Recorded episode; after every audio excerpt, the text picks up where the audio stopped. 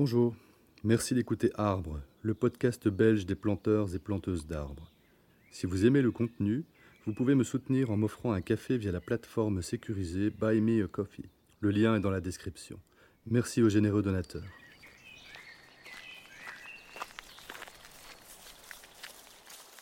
On entend aussi dire il faudrait mettre plus le cheval en forêt, mais en fait, on le met déjà pas mal, euh, en tout cas nous dans notre structure, mais ça se fait même naturellement.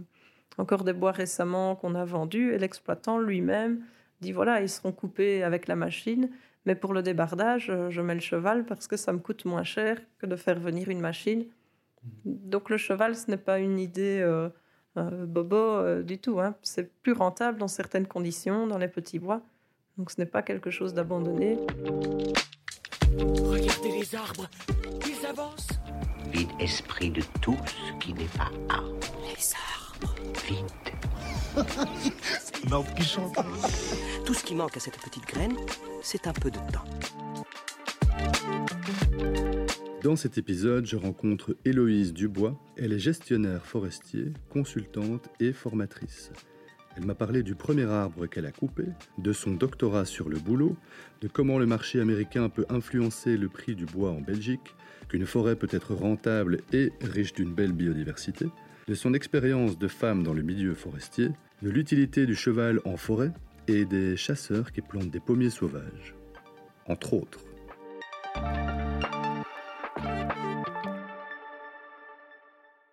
Donc notre principal domaine d'activité, c'est vraiment de, gérer les forêts de, de propriétaires privés, par exemple, qui possèdent euh, soit des toutes petites propriétés de- d'un demi-hectare, euh, ou alors des, propriétaires euh, beaucoup plus importants.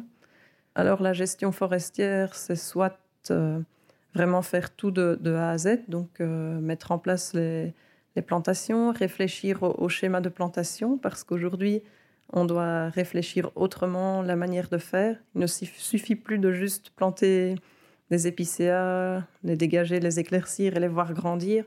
Là, on doit réfléchir, mieux mélanger, travailler avec la régénération naturelle, inclure aussi les dimensions sociales de la forêt, que ce soit le tourisme qui, qui est présent et dont il faut tenir compte, mais qu'il faut également encadrer.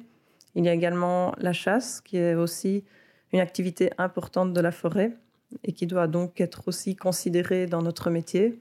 Mais parfois, il y a aussi des, des propriétaires qui, qui veulent gérer eux-mêmes leur forêt, qui ont déjà des connaissances ou qui souhaitent apprendre. Et à ce moment-là, on intervient vraiment ponctuellement pour euh, leur venir en aide euh, selon leurs questions. Ça peut être parfois un tout petit détail euh, où il faut les guider, ou parfois pour une parcelle en particulier où ils sont un peu plus perdus, ben, on, leur apporte nos connaissances et, et nos compétences pour réfléchir avec eux leur projet. Ok, et tu travailles uniquement avec des propriétaires privés? Alors, oui, parce que la forêt publique est gérée par le département nature et forêt. Donc, il y a déjà euh, toute une structure en place pour euh, la gestion de ces forêts. Ce qui n'empêche pas ponctuellement d'intervenir, par exemple, euh, pour des formations. J'aimerais revenir sur l'historique de ta relation aux, aux arbres. Est-ce que tu peux nous parler euh, de la première fois où tu as remarqué un arbre, peut-être des anecdotes d'enfance ou d'adolescence? Alors, toute petite, j'ai toujours adoré la nature. J'ai eu la chance de grandir dans un petit village ardennais où la, campagne, euh, les prairies, et la forêt, les arbres sont vraiment omniprésents. Donc, ce, paysage euh, m'a toujours passionné. J'ai eu la chance aussi d'aimer le bois, le matériau bois.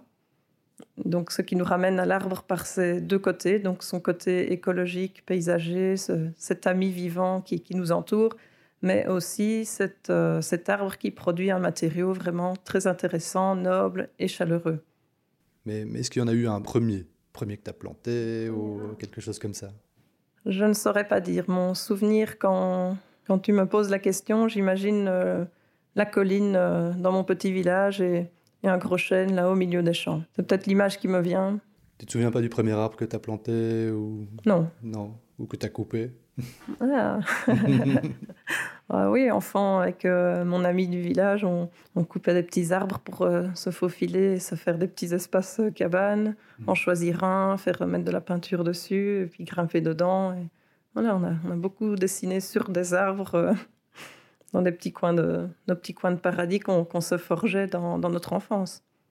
Et à quel moment tu t'es dit que tu allais travailler là-dedans, que tu as voulu suivre des études, j'imagine. Ce qui m'a lancé plus précisément dans le secteur vraiment forestier, alors qu'à la base j'aimais la nature et les animaux, c'est avec les, amis du village et notamment ben, mon, compagnon de l'époque qui travaillait en forêt. Donc tous les jeunes là dans le village, euh, comme, euh, comme petit job, euh, faisaient du bois de chauffage ou des travaux forestiers, des, élagages, des dégagements.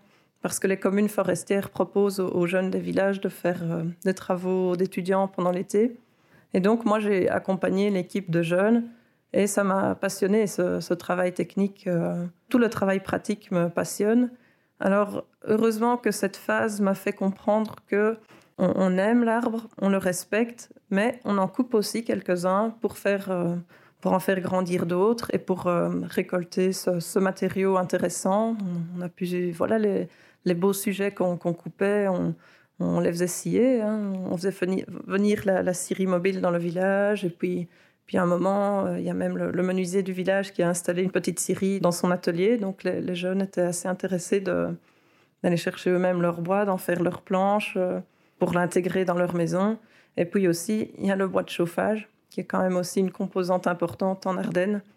Donc ce monde de l'exploitation forestière et de l'entretien des forêts également m'a très vite passionné et m'a mené donc aux, aux études euh, de bio-ingénieur. Donc il n'y a pas la, notion de, romantisme euh, lié, aux arbres. Quoi. Il y a tout de suite l'aspect euh, pratique euh, qui a pris le dessus ou... oh, L'aspect pratique, il est arrivé peut-être à 15 ans. Au départ, c'était vraiment l'arbre joli dans le paysage. Que, mmh. voilà, quand on me demandait, enfant, en, primaire, de, dessiner ma passion, je dessinais un, paysage avec des collines, des prairies et un grand arbre au milieu. Mais mmh. je crois que c'est surtout parce que c'est le paysage que j'observais de chez moi et, qui me passionnait. Donc j'ai réalisé des études de, bio-ingénieur à, la faculté de Jean Blou. Et c'est là que, au début, les études sont plus généralistes. On peut partir vers l'agronomie, la chimie, euh, le, génie rural, avec de l'hésitation, parce que bon, ce sont tous des domaines intéressants qui touchent à l'environnement et à la nature c'est la forêt que j'ai quand même euh, décidé de, suivre, de poursuivre. Elle s'est imposée. Elle s'est imposée, même si les, autres branches voulaient m'attirer également, mais, c'est la section forestière euh, et gestion de l'environnement qui m'a attrapée. Et là, bah, la, passion vraiment encore plus poussée pour euh, la sylviculture, donc vraiment la gestion de cette relation des arbres entre eux pour voilà, faire grandir certains individus plus que d'autres, choisir une essence d'arbre euh, par rapport à une autre, les mélanger ensemble. Ça, c'est vraiment quelque chose qui est devenu une, véritable passion. Et est-ce qu'il y a un prof qui, a peut-être orienté un peu ton, ton choix ou, ou juste euh, c'est toi ah, On peut citer des noms. oui, bien sûr. globalement, je trouve que dans mes études, j'ai eu quand même... La plupart des profs étaient vraiment très intéressants, que ce soit plus pour les que ce soit dans la technologie du bois, par exemple, qui va avec ce métier de sylviculture, ou la sylviculture pure. Euh, voilà, ça, c'est vraiment la voie qui m'a le plus passionnée. Donc, avec euh, Hugues Classens, qui est, qui est quand même connu, très connu dans, dans, le milieu. Vraiment un prof qui a eu l'avantage de nous donner un enseignement, d'une part théorique, parce qu'il faut beaucoup de, de théorie et de connaissances euh, dans ce métier, mais qui nous a très rapidement envoyés sur le terrain vous allez trouver des gardes forestiers privés ou dans le public, et c'est eux qui vont vous encadrer pendant ces journées-là. Donc, on est parti chacun de notre côté avec notre petit baluchon. Et ça, ça a été aussi une grande révélation pour moi de voir le métier avec les gens de métier. Et c'est une optique que j'ai conservée grâce à ce conseil de, de me dire, voilà, moi je vais sortir ingénieur, je vais peut-être prendre euh, des décisions pour les autres, mais en fait, c'est les gens du métier qui vont vraiment m'apprendre ce métier et me permettre de mieux le doser. Que ce soit le machiniste qui va couper les, arbres, que ce soit le, bûcheron. Et je me suis formée au bûcheronnage. Je bûcheronne moi-même parce que ce sont des réalités que l'ingénieur doit également comprendre. Quand on dit c'est cet arbre-là qui doit partir pour faire la place à un autre, il faut encore savoir si, en fait, on sait le faire tomber, l'arbre, si, si c'est possible, l'acte qu'on demande aux autres.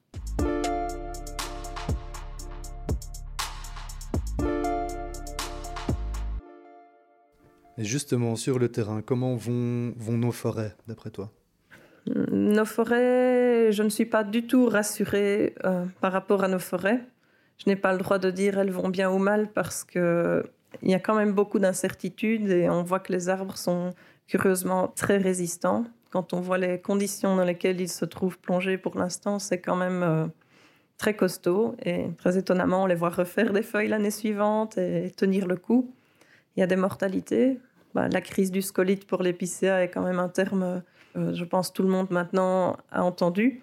Très étonnamment, il y a encore quand même pas mal d'épicéas qui tiennent le coup, mais on sait que c'est quand même une essence qui a besoin d'eau. On pense que les paysages pourraient drastiquement changer, on pourrait avoir des mortalités généralisées.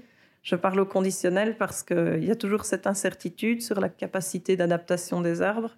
Mais on est très inquiet. Donc, euh, d'après les modèles prévisionnels, donc euh, le être, ben, ce sera catastrophe euh, dans nos régions dans, dans, quelques années. Le climat ne lui conviendra plus. On ne sait pas dire s'il va complètement s'effondrer ou s'il y aura des populations résistantes, mais c'est très inquiétant.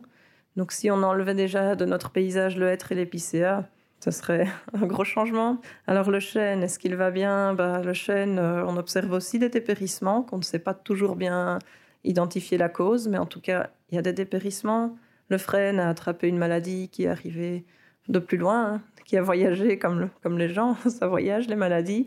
Donc euh, une essence qui, paraissait bien adaptée, bah, finalement, hop, catastrophe, mortalité. Donc on, est quand même très inquiet et c'est pour ça que on diversifie les peuplements, on les mélange. Est-ce qu'on peut aller chercher d'autres essences ailleurs et tester leur résistance euh, dans nos conditions? Donc oui, bien sûr, c'est une partie de, la réponse à, tenter. Ce n'est pas non plus une réponse simple dans le sens que amener quelque chose qui vient d'ailleurs peut aussi comporter des risques, des risques qu'une essence se montre invasive et donc prenne le, dessus sur toutes les autres ou amène des maladies. Donc ça peut aussi être euh, catastrophique. Alors moi personnellement, j'ai eu la chance de, faire une thèse de doctorat sur, un, sur une essence euh, locale qui était vraiment méconnu dans nos régions, c'est le boulot. Et là, la question était de dire, ben, une partie de la réponse, ce serait d'amener d'autres choses, mais l'autre partie de la réponse peut être de travailler avec ce qui est chez nous, mais auquel on n'a jamais fait attention. Oui, j'allais dire méconnu de la civiculture, mais finalement tout le monde connaît, euh, tout le monde connaît le boulot. Tout le monde le connaît, tout le monde le voit. Certains le détestent euh, à cause des allergies, mais voilà, le, le boulot est, bien une essence de chez nous et je crois que n'importe qui peut le reconnaître. Mais par contre, dans la gestion forestière, il n'avait jamais été intégré. Mais c'est vrai que traditionnellement, on avait des, très bons résineux qui produisaient bien. On avait le hêtre et le chêne euh, qu'on s'est vraiment bien valorisé. Donc, ça n'avait peut-être pas vraiment d'intérêt de, s'intéresser à ce boulot qui envahit les plantations et qu'il faut gérer. Mais donc, du coup, si tu dois planter euh, aujourd'hui, tu planterais quoi? Je planterai plusieurs choses. Donc, dans, les plantations qu'on réalise, on fait des mélanges, ça c'est sûr. On ne met jamais une seule essence. On travaille aussi avec la, régénération naturelle. Donc, chaque cas est différent. Donc, si on part d'un peuplement qu'on va devoir tout doucement euh, renouveler, un, peuplement en fin de vie, par exemple, on voit s'il y a une option pour régénérer naturellement. Donc là, c'est comme je disais avec la gestion de, la lumière, euh, voir si on peut faire apparaître cette régénération. Ce n'est pas toujours le cas. Parfois, ben, on va avoir par exemple des épicéas malades, on va tout couper, on se retrouve avec un sol euh, nu après la coupe. Là, on va planter pour amener quelque chose de nouveau, mais euh, selon la qualité qu'on observe du sol, donc voir si le sol est bien vivant, c'est-à-dire est-ce qu'il a été tassé par des machines ou des exploitations précédentes, ou est-ce qu'il a l'air vraiment sain, on sait un peu s'attendre à avoir éventuellement une régénération naturelle qui vient d'un peu plus loin, comme typiquement le boulot, qui souvent, quand il y a des ouvertures en forêt, il arrive de très loin, les graines volent. Il s'installe tout seul. Donc on sait qu'avec lui, il sera souvent présent dans les projets de régénération, mais on plante quand même d'autres choses pour euh, diversifier de toute façon. C'est plus intéressant de faire une forêt diversifiée que juste une boulée. Mais alors, on va peut-être planter, euh, si on part vers un schéma feuillu, des chênes, des tilleuls, mais de façon plus localisée en, petites cellules pour qu'il y ait une, concurrence euh, qui se fasse entre les plants, parce qu'ils ont besoin d'une certaine concurrence pour s'élever vers le haut, pour maîtriser les branches. Parce que, voilà, comme je disais, la sylviculture, c'est refaire peut-être des forêts, mais aussi avec une optique euh, écologique, mais également économique. On va essayer de faire des bois qu'on va pouvoir valoriser après, faire des bois euh, d'une belle qualité qu'on pourra, quand ils seront en fin de vie, euh, scier. Donc, si on imagine une coupe rase dans laquelle on plante quelques essences qu'on récoltera dans, dans une centaine d'années, on va également euh, bénéficier d'une régénération naturelle, par exemple de bouleaux, sorbiers des oiseleurs, qui eux seront récoltés plus tôt. Donc en organisant bien l'espace et le temps, on peut vraiment faire des schémas très intéressants, diversifiés dans le temps et dans l'espace. Et donc qui bénéficient aussi bien à la production qu'à la biodiversité.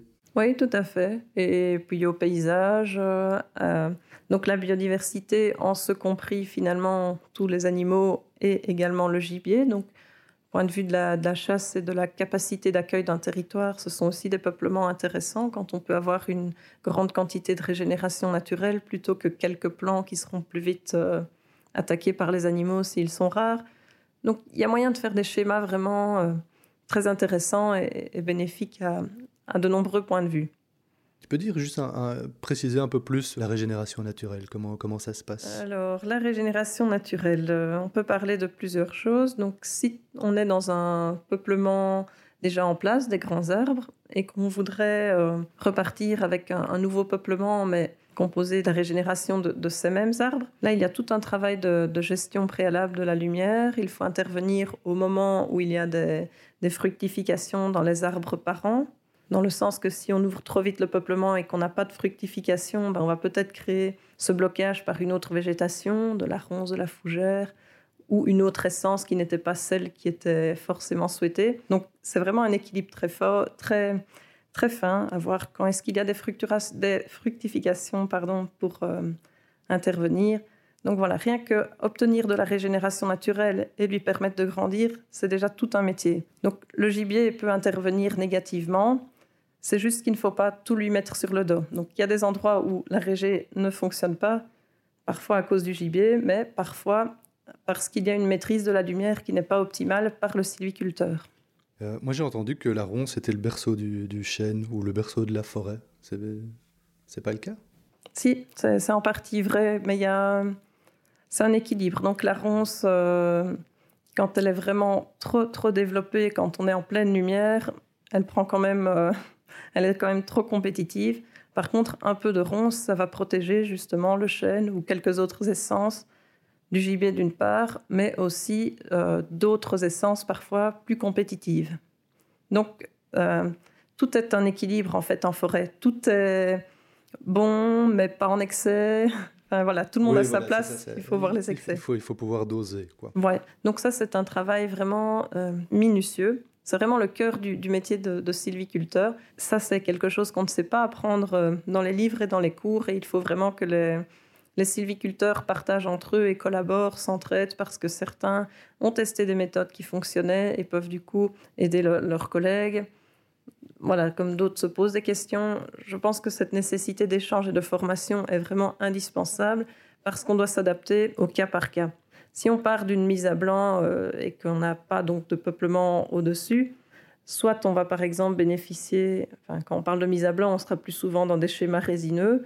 Peut-être que les, parents ont laissé tomber des graines avant de partir, ou les peuplements voisins, s'ils sont suffisamment proches, vont en disséminer sur le terrain mis à blanc, et que là, on va avoir une levée de régénération naturelle. Tout comme on peut très bien aussi, juste avant la mise à blanc, favoriser l'arrivée de lumière pour faire revenir ces, semi-naturels, euh, si on est dans un schéma résineux par exemple.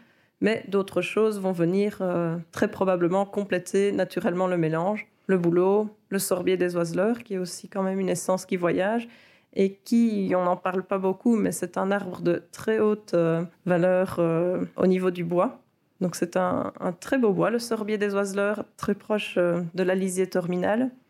Et ça, si, quand, vous voyez sur une parcelle un sorbier des oiseleurs, il ne faut pas... Souvent, on dit laissez-le pour le, chevreuil qui va venir frotter dessus. Donc c'est vrai, ça, sert aussi de bouclier pour les autres plants dans la plantation. Mais si vous pouvez mettre une petite protection autour de quelques-uns, s'il y a beaucoup de chevreuils, il faut vraiment leur donner leur chance. C'est un arbre euh, extraordinaire également, qui pousse très rapidement, mais qu'il faut Là, le tailler très délicatement. Donc, il y a, toute une connaissance. En fait, c'est compliqué de parler comme ça de forêt en, très peu de temps parce que chaque arbre a ses spécificités Et le métier du sylviculteur, c'est de tous les connaître. Bon, comme on ne peut pas tout savoir et que c'est un métier d'expérience, on doit apprendre et échanger avec d'autres qui ont fait. C'est là que je reviens sur les formations. Quand on sait des choses, on peut former les autres, tout comme quand on participe à une formation donnée par quelqu'un d'autre. Là, on doit avoir la capacité de remettre dans notre contexte, parce qu'on voit parfois quelque chose qui fonctionne très très bien quelque part, mais qui, si on fait le même schéma chez nous, ne fonctionnera pas, parce que le sol sera différent, le climat différent, ou même l'organisation de, par exemple, de, des industries qui fait qu'on ne sera pas valorisé de la même façon, mieux ou moins bien. Donc, il, faut vraiment euh, gérer tous les aspects en même temps. C'est ce qui est passionnant. En fait, il faut être ingénieux pour faire ce métier, quel que soit le diplôme. Hein. Je ne dis pas. On a des très très bons sylviculteurs qui vont être euh, ingénieurs, gradués, techniciens ou même parfois des personnes sans diplôme qui ont vraiment une, une très bonne observation de la nature et qui font des, choses vraiment formidables. Mais il faut de la passion. C'est peut-être ça, c'est le diplôme le plus important, c'est de la passion pour ce métier et l'observation. Et donc, dans cette, euh, dans cette façon de travailler, il faut vraiment que le, forestier gère euh, chaque arbre euh, individuellement. En fait, on ne peut pas gérer vraiment la parcelle de manière globalisée. Dans le temps, on pouvait être forestier en faisant juste de, la monoculture ou des peuplements équiennes qui demandaient quand même un certain entretien et, un travail. Hein. Il fallait faire aussi des, interventions à temps, mais on était dans des optiques peuplement. Je ne dis pas qu'il faut abandonner ces optiques, elles ont encore du sens euh, dans certains cas, mais quand on veut maintenant mélanger et diversifier nos forêts, qu'on travaille avec des arbres qui ont, on travaille sur une même parcelle avec des arbres qui ont des durées de vie et des développements euh, très différents, on est obligé de jardiner en effet et donc d'avoir une connaissance beaucoup plus pointue de chaque essence, de ses besoins en lumière, de sa sensibilité par exemple à la pourriture, si on doit pratiquer des tailles. Euh, il faut aussi bien connaître la qualité de chaque type de bois et les défauts parce que quand on fait un bois qui sera plus tard valorisé, il faut bien tenir compte des personnes qui passent après nous. Est-ce que le scieur saura correctement scier la planche? Est-ce que si on met le bois en œuvre dans une construction, ben, il ne faut pas trop de nœuds, il ne faut pas de pourriture? Donc c'est important de connaître l'arbre, euh, je dirais, de la graine à la planche.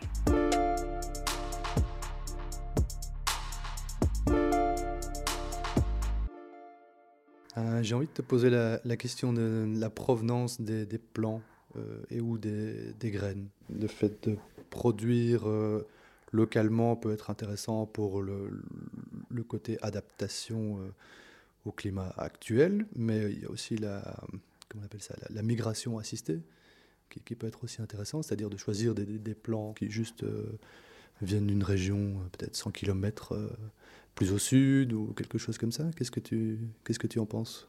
Alors, mon avis personnel euh, du jour, parce je dis bien du jour parce qu'on évolue toujours dans nos réflexions avec ce, qu'on observe, ce qu'on apprend et ce qu'on vit. Et voilà. Mais aujourd'hui, moi, je pense qu'il faut s'appuyer sur des, essences locales qui, qui connaissent euh, nos sols, euh, qui connaissent des conditions. On observe par exemple des peuplements d'épicéas qui sont sur des, crêtes rocheuses et qui, étonnamment, en plein sud, ne meurent pas, alors que le climat pourtant, en, théorie, ne sont pas du tout en station. Mais ce sont aussi des, peuplements issus de, vieilles graines qui, voilà, ce, qui, devait mourir est, mort. Il y a une sélection naturelle qui s'est faite, donc on a euh, on a créé, on va dire, une provenance adaptée au lieu, mais ça ne suffit pas. Il faut l'enrichir de choses nouvelles qui viennent d'ailleurs. Alors quand on était dans les schémas, on va dire, typiques de plantation, peut-être il y a encore 5 euh, à 10 ans, il y avait toujours cette recommandation de ne planter que des essences euh, de, provenance recommandée, hein, du point de vue croissance, qualité, etc. Et moi, j'ai envie de dire, bon, j'aime bien m'appuyer euh, dès que possible sur la régénération naturelle qui est quand même locale, mais de l'enrichir de quelque chose qui vient d'ailleurs, qui va peut-être, dans, dans, des conditions différentes, se montrer plus performant, ou pas, mais en tout cas, il faut, il faut les mélanger. Et quand tu dis qu'il vient d'ailleurs, tu fais, tu fais attention à, d'où exactement ou... Euh, bon, souvent, quand on demande aux pépiniéristes, on, euh, nous, personnellement, actuellement, on n'impose pas une provenance particulière. On fait confiance aux pépiniéristes qui, qui va peut-être euh, justement mélanger certaines graines pour pas pour déjà refaire une diversité. Donc ça, dépend. Il y a certaines choses qui sont qu'on peut mélanger, d'autres pas. Donc c'est aussi, un, aussi tout un métier, hein, ça la pépinière, un métier très complexe et très précis.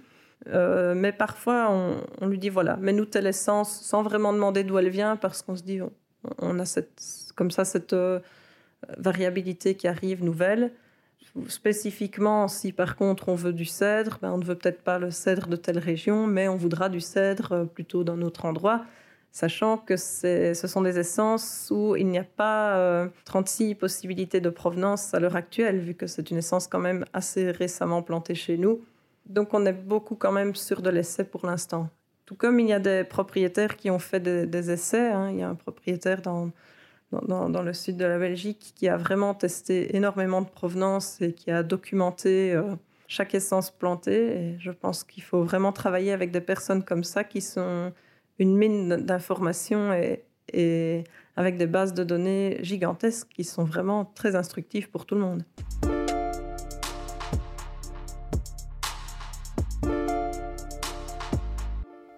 Est-ce que c'est toujours aussi rentable d'avoir une forêt diversifiée?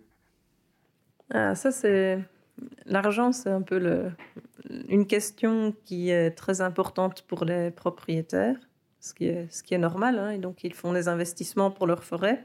Alors, euh, de toute façon, on est obligé de diversifier parce que, par exemple, une forêt dans le temps d'épicéa qui était vraiment très rentable, ben aujourd'hui, si on plante et qu'on fait des entretiens et puis que tous les arbres meurent parce qu'on sait que les risques sont beaucoup plus importants, bah, la rentabilité, elle devient très très mauvaise. Alors on pourrait dire qu'avec des feuillus, il y aura le travail va être plus précis, donc euh, ça demande plus de connaissances du sylviculteur. On va récolter peut-être un peu moins vite les bois, même si ici je fais une moyenne, ça dépend des essences. C'est vrai que le chêne, on le récoltera plus tard que l'épicéa. Le bouleau, on le récoltera plus tôt, donc ça dépend de quelle essence on parle. Au niveau de la rentabilité, il y a beaucoup d'éléments qui interviennent.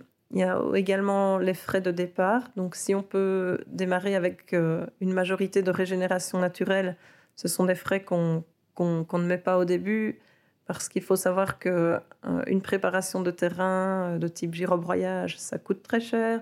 Une plantation, ça coûte cher. Il faut surveiller la plantation parce qu'il peut y avoir des, mortalités également, notamment avec l'ilobe par exemple. Il faut entretenir la plantation, faire des dégagements. La régénération naturelle, on se passe de ces frais d'entretien de départ. Par contre, il faut également intervenir à un certain stade pour euh, donner un peu de l'espace euh, aux, différents arbres. Parce que quand on plante, on donne un espace systématique aux arbres, artificiellement, que la régénération naturelle, parfois, ben, les arbres, ils sont à 10 cm les uns des autres, et très rapidement, une concurrence s'installe. Donc il faut là quelqu'un de bien formé pour pouvoir... Euh, en couper certains et en laisser d'autres, et intervenir donc très tôt dans la vie du peuplement. Donc on a des frais dans les deux cas au départ, mais différents. Je dirais qu'au départ, c'est moins cher dans la régénération naturelle, à condition de le faire à temps. Certains diront c'est plus cher. Oui, si on intervient un peu trop tard, ça devient un travail euh, plus complexe et plus cher. Mais si, si on suit vraiment bien euh, les, étapes euh, indispensables, là, on va se retrouver avec des coûts bien plus réduits. Par contre, on pourrait dire, bah, c'est vrai que les épicéas, on les vend, euh, on vend tout le peuplement d'un coup en mise à blanc. Bah, il y a quand même des économies d'échelle qui font qu'on le valorise bien. Que dans les feuillus, si on a plusieurs feuillus d'essence différentes sur une même parcelle, ça va peut-être moins rapporter. Alors, il y a toujours une question d'incertitude, de marché futur qu'on ne maîtrise pas tout à fait. Mais si on s'inscrit dans de la qualité, donc si par exemple euh, mon chêne, j'essaye de faire un chêne de très haute qualité qui deviendra un tonneau à vin plutôt qu'une planche euh, avec des nœuds, je vais le vendre beaucoup plus cher et à des prix très très élevés. Et donc j'ai pris l'exemple du chêne, mais c'est un peu la même question avec euh, toutes les essences. Donc on sait quand même guider la forme de notre arbre avec toujours cette incertitude, quand il sera mûr, est-ce que le marché existera encore ou est-ce qu'il se sera développé? Il y a de l'incertitude, mais quand on vise de, la qualité et des formes intéressantes, on s'ouvre quand même beaucoup plus de portes.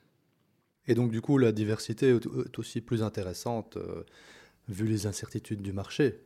Oui, oui, tout à fait. Donc euh, quand on parle de diversité, bon, les aspects écologiques, c'est vrai qu'au départ, c'était surtout de cela qu'on parlait. Puis on a parlé beaucoup plus de la résistance des peuplements. Donc le fait euh, d'avoir des amis d'une autre espèce fait que les maladies ont parfois plus difficile de trouver leur hôte pour les maladies qui sont vraiment spécifiques. Donc ça donne quand même une meilleure résistance au peuplement. Et puis si j'ai un peuplement avec euh, quatre essences et puis qu'un jour une maladie touche une essence, il me reste encore un peuplement avec trois essences. Et si dans 40 ans, mon peuplement est mûr et on dit euh, j'ai un marché pour le, tilleul, mais je n'en ai pas pour, le, pour l'érable, eh ben, on coupe les tilleuls à ce moment-là et on garde les érables. Enfin, on peut un peu plus jongler avec un peuplement diversifié que si on a une monoculture. Si le marché est bon, il est bon, mais quand le marché s'effondre, ça a été le cas par exemple avec l'épicéa qui a vraiment joué au yo-yo ces dernières années. Pour l'instant, on est dans des prix très élevés mais il n'y a pas si longtemps que ça, on était dans des prix très très bas. Donc voilà, on a des incertitudes. Parce que tout le monde coupait en même temps, j'imagine. Oui, mais on a eu ce problème des, des scolites qui, qui amenait beaucoup de risques et, qui a aussi forcé pas mal de, de, coupes. Ce qui fait que quand un exploitant, un marchand achète une coupe, mais qui a une urgence pour très rapidement exploiter avant que la qualité du bois se dégrade, il ne mettra pas des prix aussi élevés. Et puis, il y a aussi un autre euh, phénomène, c'est que le marché n'est pas local. Donc, si, par exemple, on a eu le cas avec des, tempêtes qui ont surtout touché l'Allemagne euh, il y a un an ou deux, donc dans ce cas, il y a eu beaucoup de, bois tombés au sol et des entreprises de chez nous sont venues également chercher ces bois avant qu'ils se dégradent. Mais du coup, il y avait moins de besoins euh, localement pendant un court terme en bois dans nos régions, ce qui fait que le prix est également influencé par ce qui se passe ailleurs, et même sur les marchés américains. Quand l'Amérique euh, ferme euh, des, frontières d'échange avec le Canada, c'est arrivé il n'y a pas très longtemps, mais les prix sont remontés chez nous parce qu'il y a eu une demande en bois qui, qui, est, qui est, arrivée subitement. Donc le, marché du bois euh, est quand même fort large, mondial, et très fluctuant. Il y a beaucoup d'éléments qui peuvent intervenir.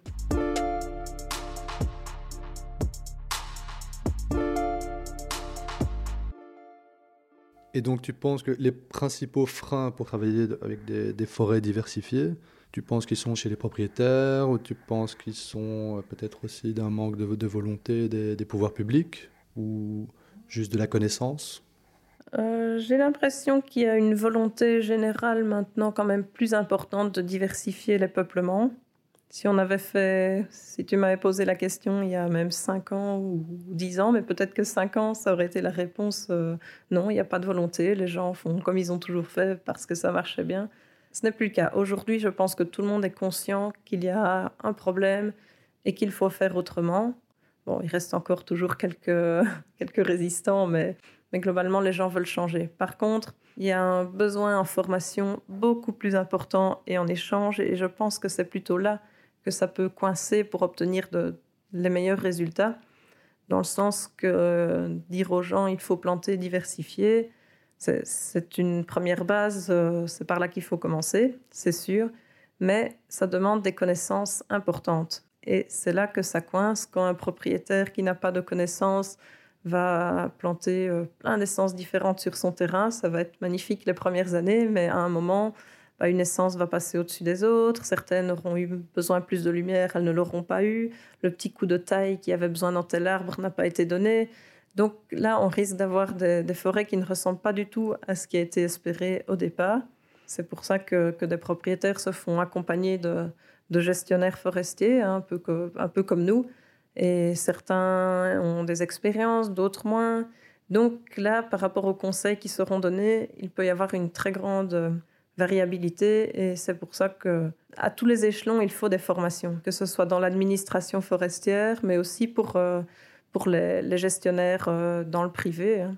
qu'ils soient ingénieurs gradués ou ouvriers à tous les niveaux il faut des formations et des échanges et, et on ne peut pas dire euh, un tel est meilleur que l'autre non chacun a une expérience différente et il faut s'appuyer donc sur ceux qui ont peut-être des plus longues expériences ou des expériences plus originales et avec évidemment beaucoup d'humilité. Donc il ne faut pas avoir peur de dire j'ai fait ça. Ça n'a pas du tout été parce que j'ai observé qu'il se passait ça ou ça et le partager aux autres. Toute autre chose, euh, je vais te demander si tu as un arbre préféré. Oh, non, j'ai un peu des chouchous, on va dire. Hein. Le boulot, le chêne, euh, le, le, mélèze. Mais est-ce que c'est par rapport à la qualité de leur bois ou, leur beauté esthétique euh, C'est difficile à dire.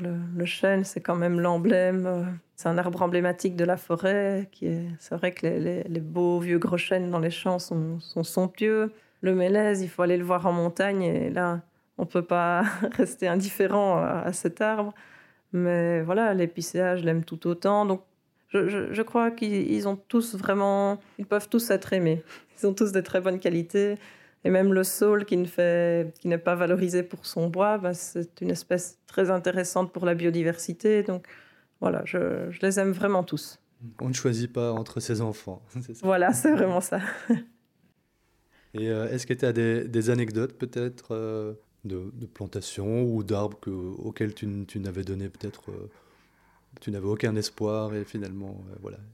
C'est difficile comme ça de, penser à une anecdote, euh, mais par contre, on a souvent des surprises où on se dit, bah, celui-là, on est dans un peuplement, il est vraiment pas beau, il est tout tordu, et puis quelques années après, il est magnifique, tout droit, plein, plein de, de, verdure, et on se dit, bah, ouais, je m'étais, je m'étais planté, heureusement qu'on l'a bien laissé ou un qui commence à dépérir puis qui reprend vie. Enfin voilà, ou à l'inverse, hein, on a un bois, c'est le plus beau, et puis on revient, ben, on avait coupé une branche un peu trop grosse, il a pourri et c'est la catastrophe. Mais voilà, ma réponse est encore très technique, mais en tout cas, on, on est tout le temps surpris, on apprend tous les jours et on évolue tout le temps dans ce métier.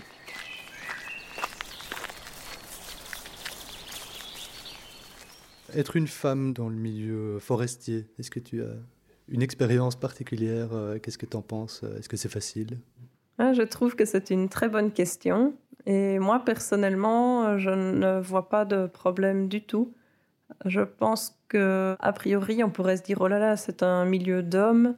En plus des hommes parfois assez rustres, euh, on va voir les bûcherons, les machinistes, euh, et des fois ça crie, mais ce sont souvent en fait des, des gens qui ont l'air un peu un peu brut au départ et qui finalement ont un très très grand cœur. Et ça, c'est quelque chose qui m'a toujours impressionné.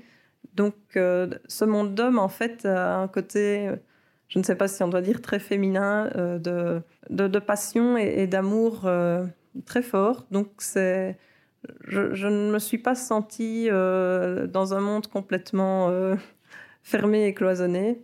Alors, en tant que femme, je n'ai jamais rencontré de problème parce que je connais mon métier, je sais de quoi je parle et je pense que c'est surtout ça qui ressort auprès des interlocuteurs. Il, faut, il ne faut pas se moquer d'eux, il ne faut pas donner des directives euh, sans connaître leur réalité. Mais je pense que comme ils voient que moi aussi j'utilise la tronçonneuse, moi aussi j'utilise les outils. Et, et d'ailleurs, quand, quand, je vais avec des équipes et si on dit oh là là, ça c'est dur, ben parfois je dis ben, je vais en faire aussi comme ça. C'est pas mes techniciens qui doivent faire euh, tout le sale boulot. Et, je crois que c'est comme ça. Il faut savoir de quoi on parle, être humble, écouter les autres. Et là, qu'on soit homme ou femme, il n'y aura pas de, de problème. n'as jamais dû euh, te battre pour te faire respecter ou insister ou travailler plus que quelqu'un d'autre euh, pour mm. t'imposer quoi? Je n'ai jamais eu de problème, mais je ne dis pas que ça n'existe pas. Je suis certaine qu'il y a des endroits où on comme dans tous les milieux, il peut y avoir des, encore des, des, des gens qui se prennent supérieurs parce qu'ils sont hommes, mais je ne pense pas que ce soit spécifique euh, au monde de la forêt, même si à la base c'était un monde plus d'hommes, mais qui se féminise quand même de plus en plus. D'ailleurs, pendant les études de ma promotion en forêt, on était plus de femmes que d'hommes, même si la promotion forêt, il y a aussi une partie qui part dans des sections beaucoup plus euh, nature et milieu ouvert que le milieu vraiment forestier. Mais même en forêt pure et en sylviculture, euh, il y a également de plus en plus de femmes.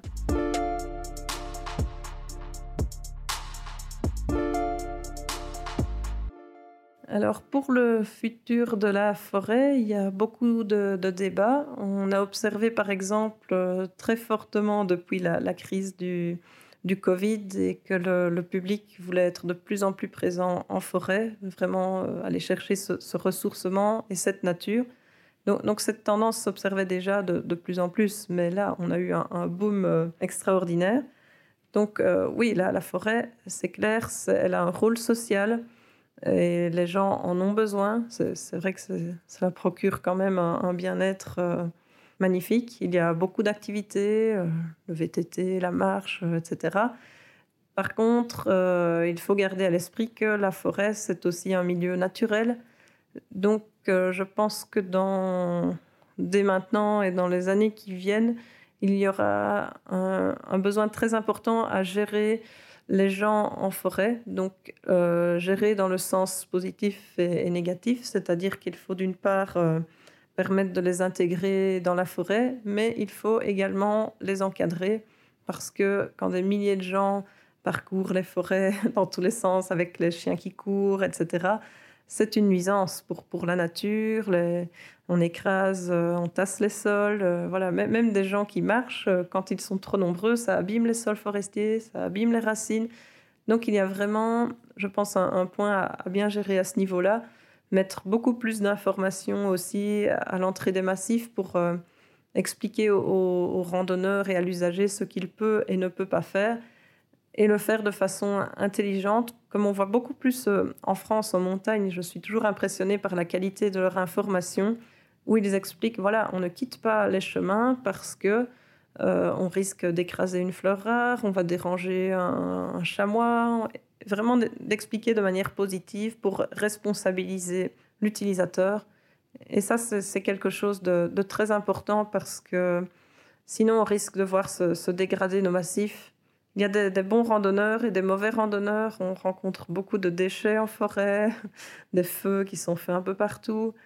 Et les gens pensent avoir une liberté, mais on est beaucoup trop nombreux que pour pouvoir être libre de faire tout ce qu'on veut. Donc il faut absolument cadrer et avertir les gens. Oui, c'est ça, éduquer et expliquer le, pourquoi d'une règle. Tout à fait.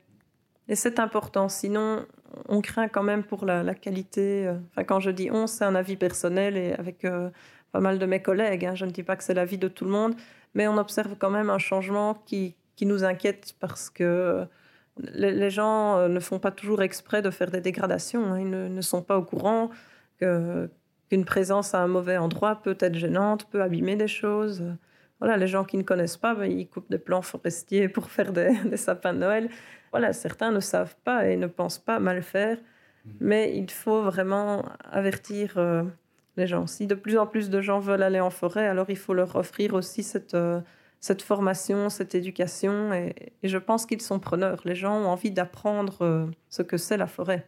Tout comme les, revendications écologiques qui sont, qui sont magnifiques. Il faut protéger euh, le patrimoine écologique des forêts. Peut-être pas non plus le mettre sous cloche, ce qui est parfois imaginé. on peut avoir maintenant des, des bûcherons qui sont agressés parce qu'ils coupent des bois. Mais il faut aussi expliquer aux gens qu'on a besoin de bois. C'est un très beau matériau qu'on peut produire chez nous. Bien sûr, il y a parfois des abus. On va parler des, bois qui partent en Chine, etc. Mais il n'y a pas que ça. Donc il y a, aussi un, beau métier, une belle filière qui tourne autour de la forêt. Il faut mettre certaines parties sous cloche. Il faut laisser évoluer la forêt naturellement dans certaines zones, bien sûr, laisser plus de place à la biodiversité.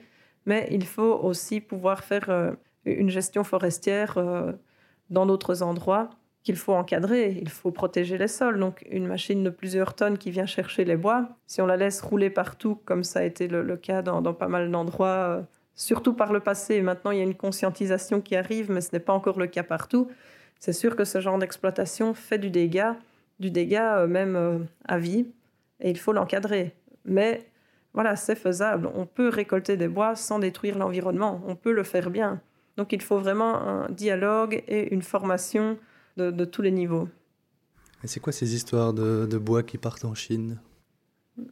Je, ne maîtrise pas assez bien le, sujet pour, euh, pour bien y répondre. Globalement, c'est vrai que dans le marché des, feuillus, il y a quand même une grosse quantité qui est achetée par les Chinois. Ils mettent de très bons prix pour acheter nos bois. Et, et que certaines scieries feuillues locales ont, ont, moins de moyens pour mettre des prix aussi élevés. Mais je pense que la problématique des scieries feuillues est, est déjà depuis quelques années installée et c'est malheureusement euh, une filière qui, doit être aidée, mais je ne sais pas dire euh, comment. La filière résineuse, c'est vrai, s'en sort mieux, mais a reçu aussi des aides à certains moments quand il y en avait besoin. Donc voilà, je ne maîtrise pas assez bien le sujet, mais je pense que le meilleur moyen de valoriser des feuillus chez nous, c'est de faire encore une fois du bois de, très haute qualité. Donc euh, mon mari qui, travaille avec moi dans, notre société de gestion forestière s'était vraiment battu quand à l'époque il travaillait au, DNF, il s'est battu pour euh, pouvoir mettre en place un, parc agrumes de feuillus précieux en Wallonie sur le modèle qui était fait à Saint-Avold en France et avec les Allemands. Donc il était allé déjà avec quelques collègues avant euh, visiter ces, méthodes de vente. Euh, et il s'est vraiment battu au niveau de l'administration pour faire connaître cette méthode et pouvoir la, tester dans nos régions. Et c'est un, un, grand succès. Donc les bois de très haute qualité sont achetés alors par des acheteurs locaux ou on va dire frontaliers en France ou en Allemagne mais là, avec les chaînes, on va faire des tonneaux à vin. On va pouvoir vendre plus facilement une grume de sorbier des oiseleurs ou de merisier et vraiment faire un, marché plus euh, à la pièce. Donc il y a des réponses possibles et des choses à, développer de ce style.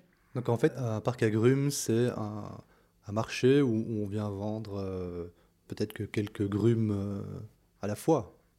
Voilà, donc sur le parc agrumes, on, on va choisir quelques bois, euh, on va les individualiser. Donc généralement, en fait, les, bois sont vendus sur pied en, Belgique. C'est vraiment la, méthode de vente qui est traditionnelle. Donc euh, si j'ai fait un martelage et marqué des bois, j'invite les marchands à venir visiter le lot et ils vont remettre un prix sur les bois sur pied. Donc ils vont eux-mêmes se charger de l'exploitation pour récolter ces bois. Alors le système du parc agrumes est différent parce que là, on vend aux marchands des bois qui sont abattus au sol et qui sont rassemblés dans un même endroit. Ce qui est, je ne dis pas que tous les bois doivent se vendre comme ça, c'est vraiment réservé à quelques pièces euh, d'exception ou à quelques essences plus rares, mais c'est très intéressant pour un, propriétaire, que ce soit un propriétaire public ou privé, qui a par exemple euh, un arbre de tilleul de qualité exceptionnelle qui ne saurait pas faire venir un marchand dans son bois pour chercher juste ce bois-là, mais grâce au parc agrumes, il peut euh, se charger lui-même de le faire exploiter et amener sur cette zone vraiment d'exposition. Et là, les marchands vont venir, euh, ils vont se déplacer, mais pour visiter toutes les, pièces d'exception rassemblées par différents propriétaires et remettre un prix directement sur ces bois. Ce qui fait qu'on a des bois qui prennent une valeur très très très élevée. Quand tu me posais la question de la valorisation, est-ce, est-ce que c'était moins rentable ou pas de, mélanger les forêts mhm. Alors pour une forêt très mélangée, ça c'est un système qui peut être intéressant. Si dans ma forêt je n'ai qu'un seul merisier et qu'il est très beau, il faut l'envoyer alors sur le parc agrumes où là il partira probablement à très bon prix.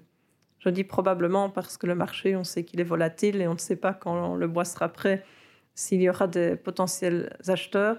Mais voilà, la méthode de vente est adaptée au, peuplement. Et donc, malgré le fait qu'il faille l'abattre et le transporter euh, soi-même, quoi. on doit prendre en, charge les frais, oui. Oui, mais ça, ce n'est pas du tout quelque chose euh, d'effrayant. On a beaucoup d'exploitants, de bûcherons et de personnes de très haute qualité qui vont peut-être dire, voilà, moi je prends euh, 10 euh, euros du mètre cube pour abattre les bois, 20 euros pour le déplacer, ou plus ou moins selon la difficulté de la coupe, etc., s'il y a des accès. Mais euh, par exemple, dans le cas des chaînes qui se vendent parfois à, plusieurs, à au moins 1000 euros du mètre cube sur le parc agrumes, hein, certains sont montés beaucoup plus haut, mais finalement, le frais d'exploitation, ce n'est rien du tout par rapport à la valeur du bois. Donc évidemment, ce type de marché, c'est pour des bois qui vont atteindre une valeur élevée.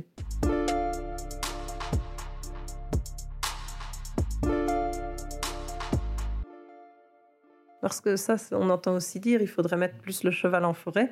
Mais en fait, on le met déjà pas mal. Euh, en tout cas, nous, dans notre structure, mais ça se fait même naturellement. Euh, encore des bois récemment qu'on a vendus, et l'exploitant lui-même dit voilà, ils seront coupés avec la machine, mais pour le débardage, euh, je mets le cheval parce que ça me coûte moins cher que de faire venir une machine. Donc le cheval, ce n'est pas une idée bobo du tout. Hein. C'est plus rentable dans certaines conditions, dans les petits bois. Donc ce n'est pas quelque chose d'abandonné. Mais c'est aussi intéressant au niveau du, tassement du sol. Euh. Oui, tout à fait, tout à fait. Donc le tassement du sol, c'est aussi un peu, enfin, dans, notre société, c'est un peu quelque chose auquel on tient très fort parce que mon mari, qui a donc beaucoup plus d'expérience, hein, ça fait longtemps qu'il travaille dans le domaine forestier, s'est vraiment lui battu pour euh, également faire protéger les sols. Euh, quand il travaillait au, DNF, il a même donné des formations à, tous ses collègues pour voir comment cloisonner, comment. En fait, la réflexion, c'est de dire maintenant, on a des machines de plus en plus grosses et lourdes pour exploiter les bois. Et voilà, il ne faut pas les interdire. Mais alors, il faut encadrer leur travail et dire on ne passe que sur certaines euh, voies prévues à cet effet. On peut faire, quand ce sont des mises à blanc résineuses, on fait des lits de branches, donc elles rassemblent les branches et roulent dessus, plutôt que de, les mettre partout et de demander encore à un gyrobroyeur de passer après pour retasser encore plus le sol. Donc ce sont des méthodes extrêmement intéressantes qui permettent même de faire des économies d'argent. Et c'est une considération qui, qui souvent avait été négligée hein. par le passé on ignorait ou on ne voulait pas le voir que le sol, c'est une structure euh, vivante avec une porosité. Il y a de l'air, il y a de l'eau qui circule, des minéraux. Si on l'écrase avec une machine, on fait un béton.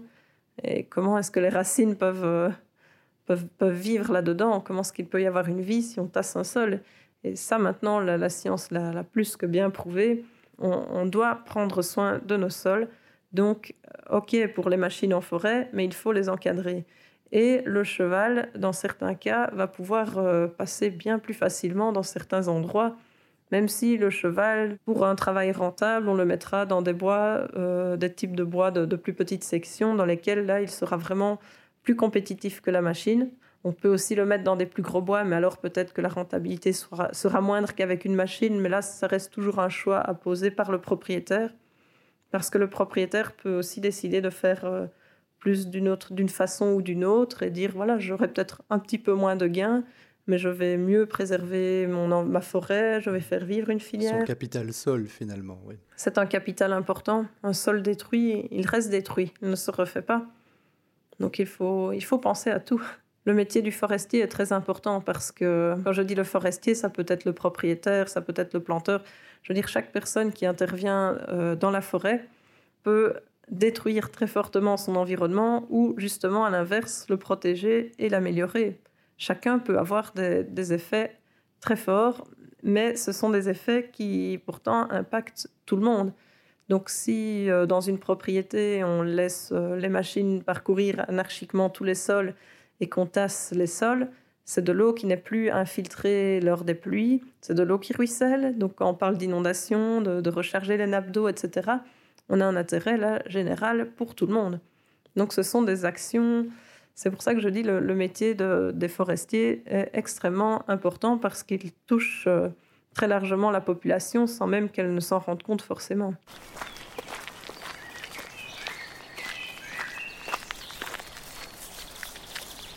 Je ne sais pas pourquoi. Euh, au début de mes études, j'avais un peu en tête que la forêt publique était bien gérée et la forêt privée, c'était l'air résineux, la rentabilité. Je ne sais pas d'où venait cette image. Bien sûr, il y a des cas qui se présentent comme ça. Dans les forêts publiques, il y a beaucoup plus de peut-être d'éducation et d'obligation à, faire des forêts plus diversifiées. Mais euh, en fait, nous, on remarque des choses magnifiques dans des propriétés privées même avec des, propriétaires qui n'ont aucune formation, mais qui ont de très bonnes idées. Tout comme parfois dans des forêts publiques, c'est un peu simplifié, peut-être parfois à l'ancienne. Donc euh, il faut sortir de, ce cliché. Euh. C'est pas aussi manichéen, quoi. Oui, c'est comme euh, résineux pas bien, feuillu bien, ben non. Il y a des feuillus très mal gérés où on détruit les sols, etc. Et des résineux où on laisse vraiment où on protège les sols, on laisse vraiment venir une lumière au sol par euh, la, gestion des éclaircies et, dans lesquelles on fait des écosystèmes euh, très vivants. C'est comme le chasseur. Le chasseur, est-ce que c'est le méchant qui tue les animaux et qui en plus euh, fait une pression, laisse venir trop d'animaux qui détruisent la forêt? Ben, Il y a sûrement des cas comme ça. Mais il y a aussi plein de cas de chasseurs qui justement euh, vont replanter dans leur forêt des aubépines, des pommiers sauvages et, des, arbres qui finalement n'ont pas vraiment de, valeur économique, mais qui vont faire peut-être des cachettes euh, pour les animaux. Et en fait, ce sont des cachettes qui servent à tous les autres, euh, à toute la biodiversité. Une aubépine qui fleurit en forêt, il y a énormément d'insectes qui vont venir dessus. Donc, chaque acteur et, d'où ils viennent, qu'il soit chasseur, forestier, euh, planteur, peut faire des, choses vraiment extraordinaires pour la nature, pour, euh, pour l'intérêt général. Hein. On parlait de l'exemple de la protection des sols, mais il y a plein, plein d'autres exemples. Ou à l'inverse, peut faire des, bêtises qui coûtent à tous, mais que, que personne ne s'en rend bien compte. Et voilà, c'est compliqué. Ou trop tard. Trop tard, souvent, oui, c'est vrai. Merci Héloïse et merci à vous d'avoir écouté jusqu'au bout. Pour contacter Héloïse, les liens sont dans la description de l'épisode. Et pour ne rien manquer des nouveaux épisodes, laissez-moi votre adresse email à l'adresse suivante arbre au pluriel le podcast gmail.com arbre le podcast gmail.com. À bientôt.